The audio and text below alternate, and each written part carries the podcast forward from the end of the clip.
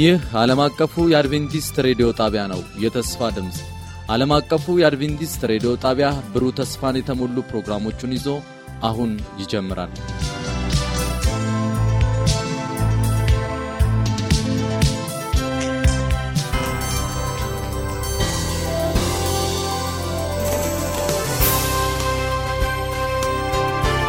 ይህ ዓለም አቀፉ የአድቬንቲስት ሬዲዮ ጣቢያ የተስፋ ድምፅ ነው። ጣቢያችን ከጥቅምት 20 2015 ጀምሮ የስርጭት መስመር ለውጥ የምናደርግ መሆኑን እናስታውቃለን። በመሆኑም ጠዋት ማለዳ ከ12 ሰዓት ከ30 እስከ 1 ሰዓት በ12040 ኪሎ ኸርዝ በ25 ሜትር ባንድ ላይ ዘወትር ማታ ከምሽቱ አንድ ሰዓት እስከ አንድ ሰዓት ተኩል በ17650 ኪሎ ኸርዝ በ16 ሜትር ባንድ ላይ የምታገኙን መሆኑን እናስታውቃለን። የተስፋ ድምፅ ለሁሉም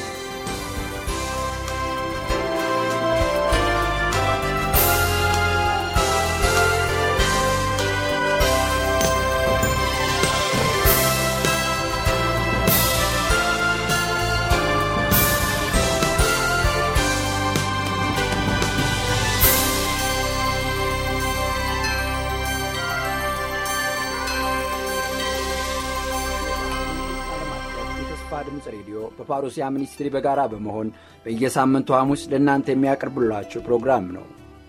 እግዚአብሔር ቤቶን እንዲሰራሉ ይፈልጋሉ? ቤቶስ እንዲታደስ ምኞት ሆኖ በትዳር ሕይወት ውስጥ ባልሆን ምን አይነት የሕይወት ደስታ ላገኝ እችላለሁ ብለው ራስዎን ይጠይቃሉ? ትዳር ለመመስረት አስበው እውነተኛ መንገድስ እየፈለጉ ነው? ደስተኛ ቤት እንዲኖሩ ይፈልጋሉ? የትዳር መሠረትና ዓላማውንስ ማወቅ ይፈልጋሉ? ትዳር ውስጥ ከመግባቴ በፊት ልደርስበት የሚገባ ነገር ወይም የሚያስፈልገኝ ነገር ምንድን ነው የሚለውን ማወቅ ይፈልጋሉ? ትክክለኛ ባል ወይም ሚስት ለመሆን ይፈልጋሉ? ለመምረጥስ የሚያስፈልገኝ ምን መስፈርት ነው የሚለውን ጥያቄስ መልስ ይፈልጉለታል? በዚህ መርሃ ግብር ላይ ከላይ የተጠቀሱትን ጥያቄዎችና ሌሎችም ሀሳቦች በተለያዩ አቀራረቦች የምንዳስስ ይሆናል።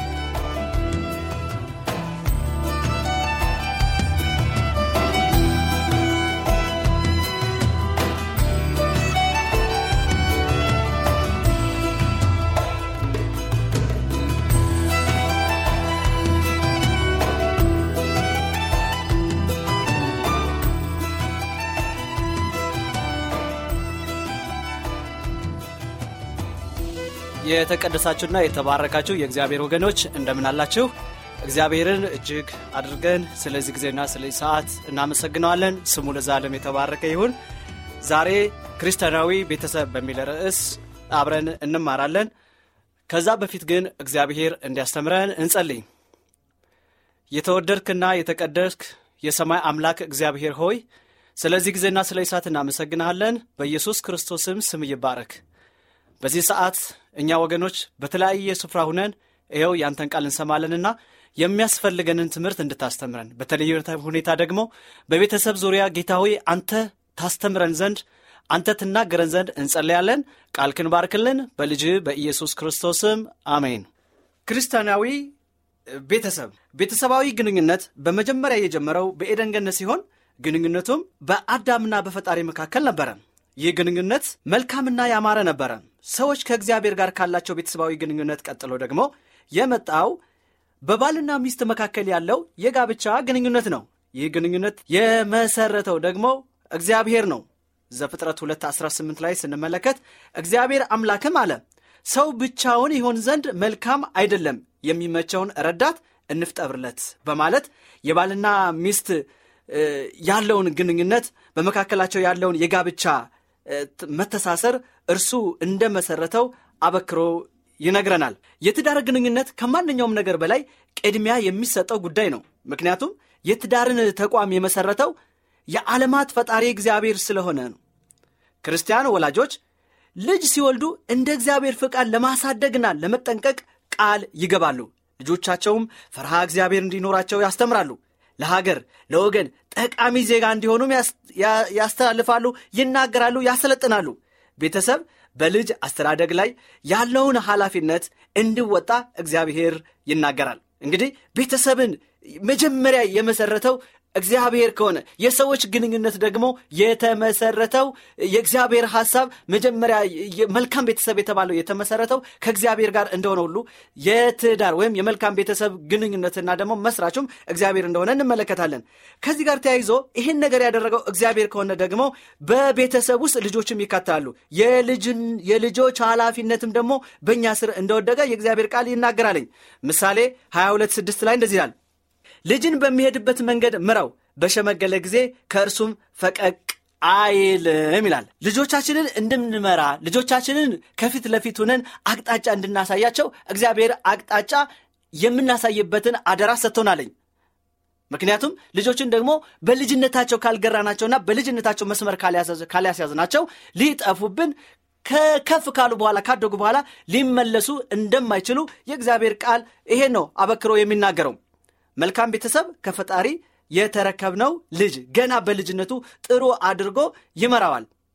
ምክንያቱም ልጆችን ካደጉ በኋላ ለመመለስ ብንሞክር እጅጉን ከባድ ነው የሚሆንብን።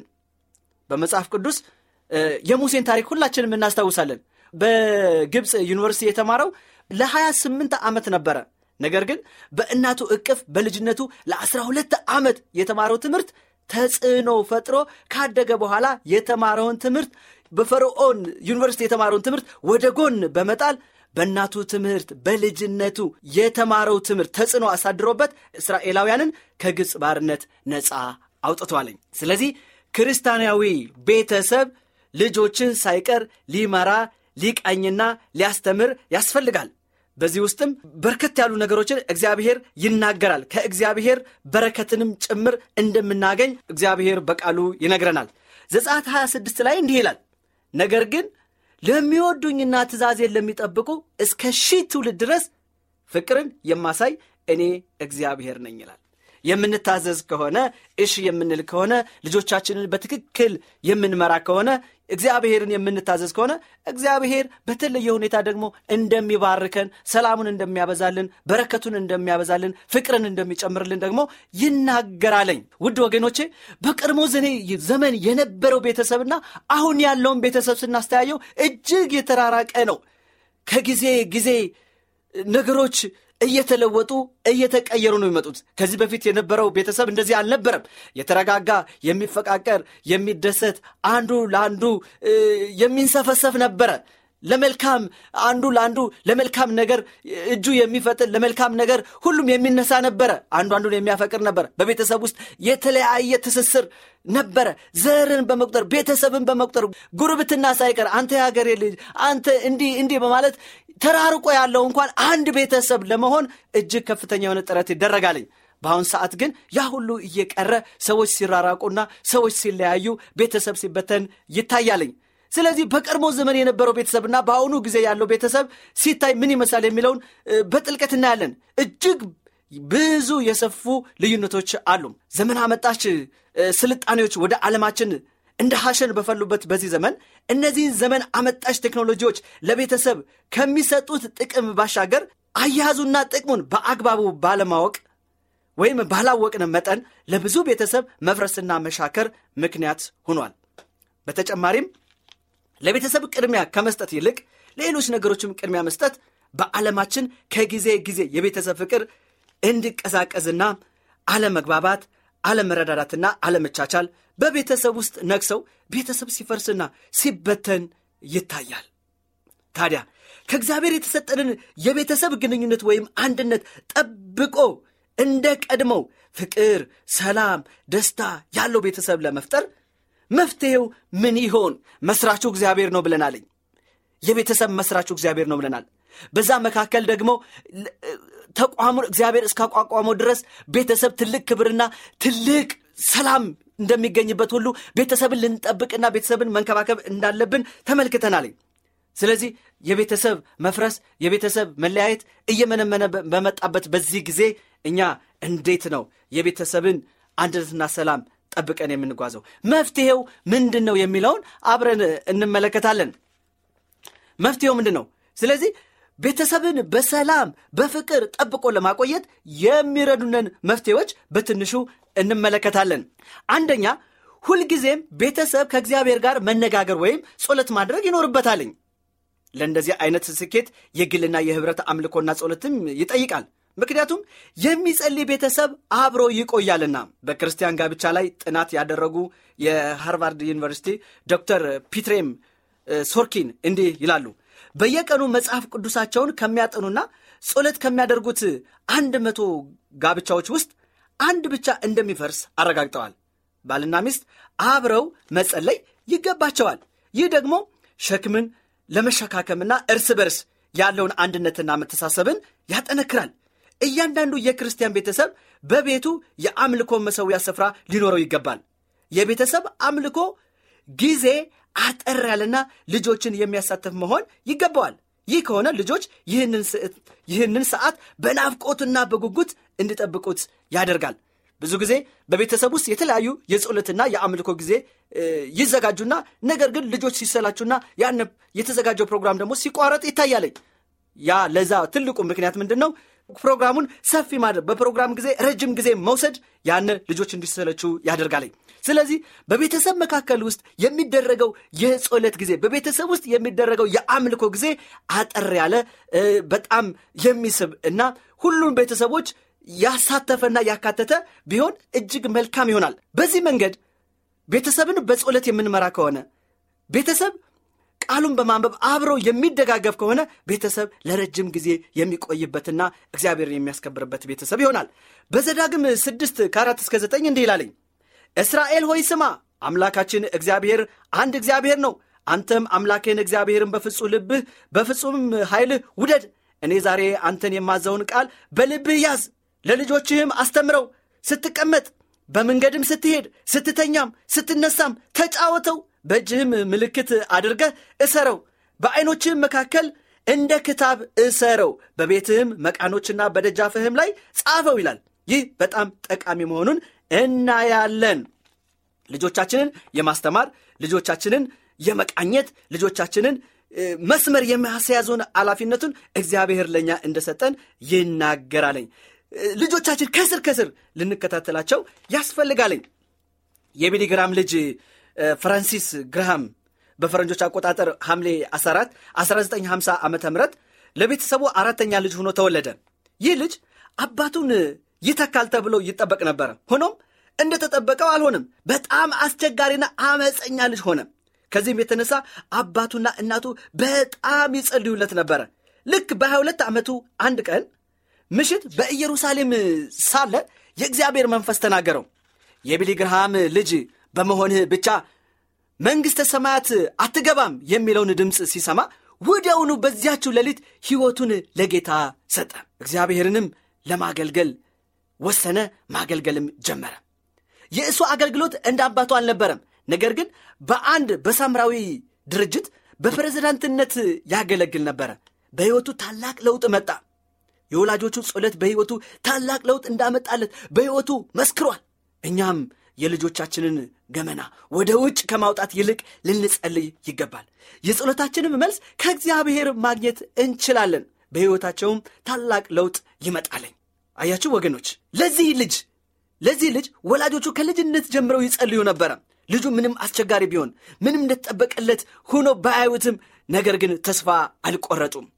እሱን ከማንቋሸሽ እሱን ከማግለል የእሱን ገመና ከማውጣት ይልቅ እነዚህ ቤተሰቦች በአንድ ላይ ሆነው ለልጃቸው ይጸልዩ ነበር፣ ለልጆቻቸው ይንበረከኩ ነበር። ይሄ ልጅ በወላጆቹ ጸሎት ምክንያት ከዕለታት አንድ ቀን ይሄ ልጅ የሚመለስበትን እድል አገኘ።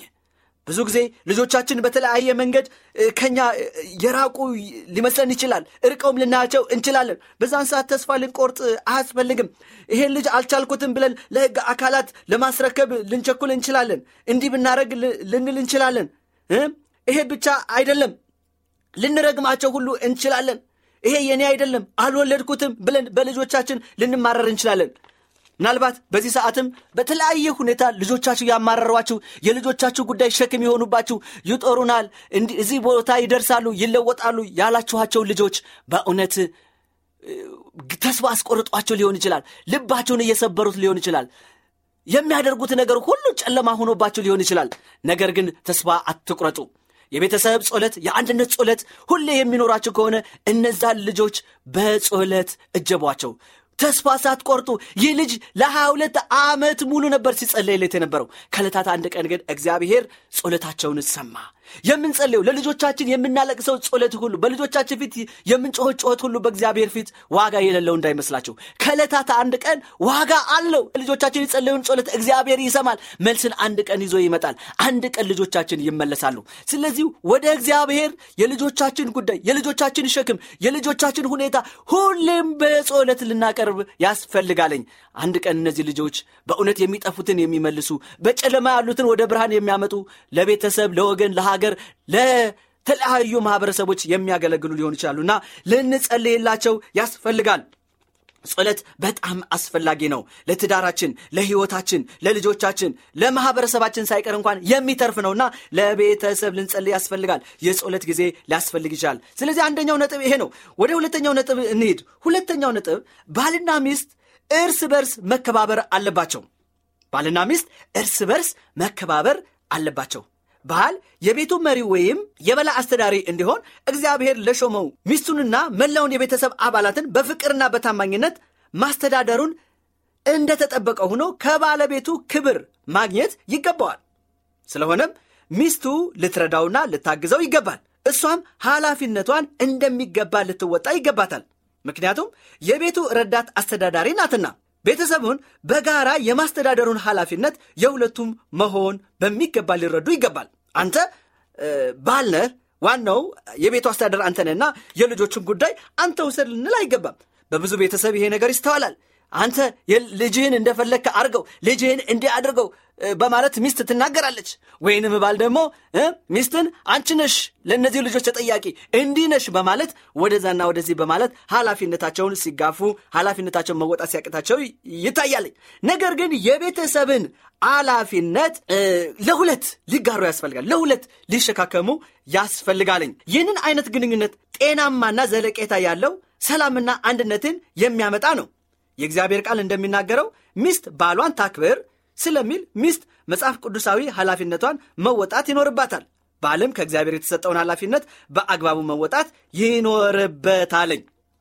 ሁለታቸውም ኃላፊነትን ሊጋሩ ያስፈልጋል፣ ሊከባበሩ ያስፈልጋል። መከባበር ማለት በተለያየ መንገድ ሊሆን ይችላል። በስራ ሊከባበሩ ይችላሉ። በሚያደርጉት በማንኛውም ሁኔታ ሊደጋገፉ ያስፈልጋለኝ። ኤፌሶን 533 ላይ እንዲላል ሆኖም ከእናንተ ደግሞ እያንዳንዱ የገዛ ሚስቱን እንደ ራሱ አድርጎ ይውደዳት፣ ሚስትን ባሏን ትፍራ ይላል። እርስ በርስ ልንከባበር፣ ልንረዳዳ ያስፈልጋል። ሚስትም ባሏን ታክብረው፣ ጌታዬ ትበለው። ባል በሚስቱ ከተከበረ፣ ሚስትም ባሏን ካከበረችና ከተከባበሩ ትልቅ የሆነ ለውጥ ይመጣል። ሚስት ጌታዬ ትበለው፣ ባልም እመቤቴ ይበላት። መደጋገፍ ነው፣ መረዳዳት ነው። እና አብርሃም እነ ሳራ ይሄን ቃል ነበረ ሲጠቀሙት የነበረው። ባል ሚስቱን እንደፈለገ ማድረግ ሲፈልግ ይስተዋላል። በቃ አንቺ ይሄን አድርጊ፣ ይሄን ውሰጅ በማለት የበላይነቱን ሲያሳይ ክብርን ለሱ አይሰጥ ሲል ይታያል። አንዳንድ ሚስቶች ደግሞ እንደዚህው ደግሞ ከባል የበላይነትን ይወስዱና እሱ ምንም አያውቅም እሱ ምን አለውና ነው ቤቱን እኔ እንደፈለግኩ የማደርገው በማለት ቤቱን እንደፈለጉ ብቻቸውን ለማሽከርከር ሲሞክሩ የባልን ኃላፊነትና ሚና ወደ ጎን ሲጥሉት ይታያለኝ። ይሄ ፍጹም የተሳሳተ አመለካከት ነው። እርስ በርስ የተለያየ ተሰጦ አላቸው። ያላቸው ተሰጦ ሊኖር ይችላል። ስለዚህ ያላቸውን ተሰጦ እንደየ አጠቃቀሙ የየድርሻቸውን መወጣት ነው እንጂ አንዱን ዝቅ አንዱን ከፍ ማድረግ አያስፈልግም። ብዙ ሰዎች ተመልክታቸው እንደሆነ ጎረቤቶች ራሱ ሳይቀሩ ይታዘቡና ምን ቤቱን የምታሽከረክረው ሰው አይለች እንደ እሱ ምን ያውቃል ይላሉ። እንዲሁም ደግሞ ሚስቱ ምን ታውቃለች እሱ አይል እንደ ይባላል። እዚህ ደረጃ እዚህ ደረጃ የደረስንበት ሁኔታ በብዙ ቤቶች ይስተዋላልኝ። ነገር ግን አይደለም። ቤተሰብን በጋራ ባልና ሚስት በመከባበር በመቻቻል አብረው ሊመሩት ነው የሚያስፈልገው። ሶስተኛው በባልና ሚስት እርስ በርስ የመደናነቅ ሁኔታ ሊታይ ያስፈልጋል። ወይም ባልና ሚስት እርስ በርስ ሊደናነቁ ይገባል። ማለትም ባል ሚስቱን፣ ሚስትም ባሏን ልታደንቀው ያስፈልጋል ወይም ይገባቸዋል። በባልና ሚስት አብሮነት ውስጥ ሁሌም እርስ በርስ ሊደናነቁ ይገባል። ይህ መደናነቅ በሥራ፣ በውበት፣ በባህሪ እንዲሁም በእያንዳንዱ ነገሮቻቸው አንዱ አንዱን ሲያደንቅና ሲያሞግስ መዋደድንና መፈቃቀርን ያጠነክራል። ይህንን አይነት ተግባር በቤተሰቡ መሃል ሰላምና አንድነትን ያመጣልናል። ይህን አይነት ተግባር በምናደርግበት ሰዓት በቤተሰብ መሃል ሰላምና አንድነትን ያመጣል። ይህ ደግሞ ለባልና ሚስት ወይም ለቤተሰቦቻቸው ለህብረተሰባቸውና ለሀገራቸው ትልቅ በረከት ይሆናል። በጣም ደስ የሚል ነገር ነው። ለቤተሰቦቻቸው፣ ለማህበረሰባቸው፣ ለሀገራቸው ትልቅ በረከት ይሆናሉ። እንዲሁም የዜግነት ኃላፊነታቸውን ይወጣሉ። እነርሱም ለሀገር ጠቃሚ ዜጋ ይሆናሉ። በቤትም ሆነ በውጭ ጠቃሚ የሆነ ሥራ ይሰራሉ። ምሳሌ 1218 እንዲላል ያለ ጥንቃቄ የተነገረ ቃል እንደ ሰይፍ ያቆስላል፣ በጥበብ የተነገረ ቃል ግን ይፈውሳል። ስለሆነም ባልና ሚስት ቃላቸው ወይም ንግግራቸው በጥንቃቄና በፍቅር የተሞላ መሆን ይኖርበታል። አንዱ አንዱን በማድነቅ አንዱ አንዱን በማሞገስ ቀስ በማለት ውይይትን ስህተት እንኳን ቢኖር በክብርና በመወዳደስ ስህተትን ማስተካከል ያስፈልጋል። ስህተት ሲፈጠር ይሄን ያደረግሽ አንችንስ ለምን? አንድ ነገር ሲከሰት ከመቆጣት ይልቅ ለምን ይሄን አረግሽ የት ሂደሽ ነው? ስራሽ ምንድን ነው ከማለት ይልቅ ውዴ ይሄ የሰራሽው ጥሩ ነው ነገር ግን ይሄ ለምን ሆነ? ይሄን መልካም አድርገሻል ይሄ ለምን ሆነ? ወይም ጌታዬ መልካም አስበሃል ውድ ባለቤቴ ይሄን አድርገሃል። ነገር ግን እንዲህ ቢሆን ደግሞ መልካም ነበር በማለት መልካምነታቸውን በማሞገስ የተሳሳቱትን ደረጃ ደግሞ ይሄ ስህተት ነው በማለት ልንወያይና ልንግባባ ያስፈልጋል።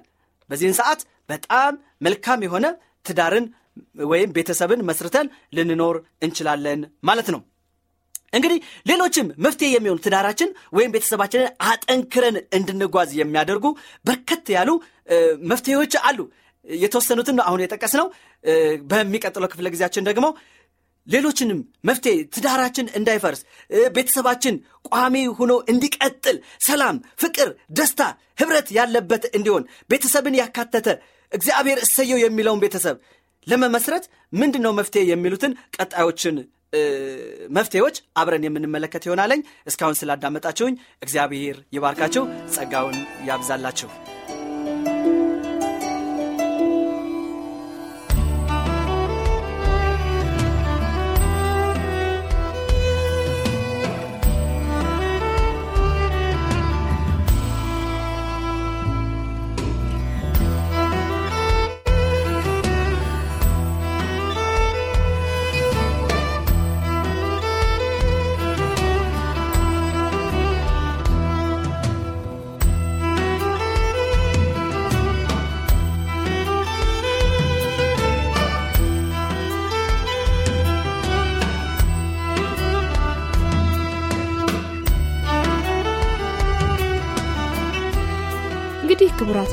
ክቡራን በጊዜ የተገደብንንና ለዛሬ ያለውን በዚሁ አበቃን። ነገ ከሌሎች መሰናዶች ጋር እንጠብቃችኋለንና የተለመደው ቀጠሯችሁ ከእኛ ጋር ይሁን እንላለን። እስከዚያው የጌታ ጸጋ ይብዛላችሁ። በደና ቆዩን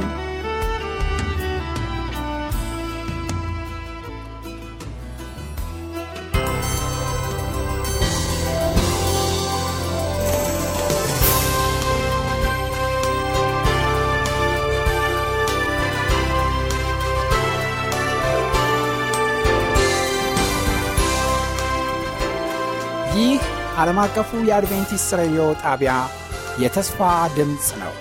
ጣቢያችን ከጥቅምት 20 2015 ጀምሮ የስርጭት መስመር ለውጥ የምናደርግ መሆኑን እናስታውቃለን።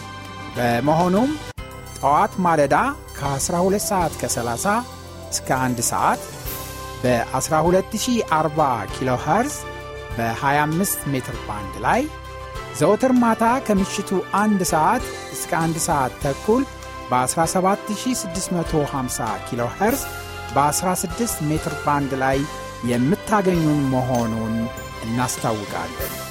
የተስፋ ድምፅ ለሁሉ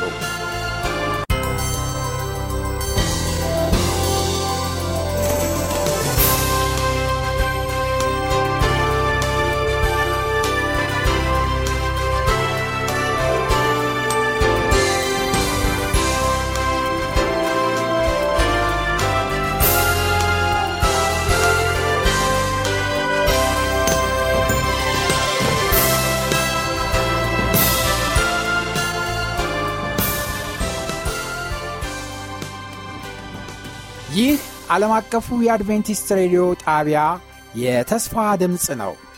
ጣቢያችን ከጥቅምት 20 2015 ጀምሮ የስርጭት መስመር ለውጥ የሚያደርግ መሆኑን እናስታውቃለን። በመሆኑም ጠዋት ማለዳ ከ12 ሰዓት ከ30 እስከ 1 ሰዓት በ12040 ኪሎ ኸርዝ በ25 ሜትር ባንድ ላይ ዘወትር ማታ ከምሽቱ አንድ ሰዓት እስከ አንድ ሰዓት ተኩል በ17650 ኪሎ ኸርዝ በ16 ሜትር ባንድ ላይ የምታገኙን መሆኑን እናስታውቃለን። የተስፋ ድምፅ ለሁሉ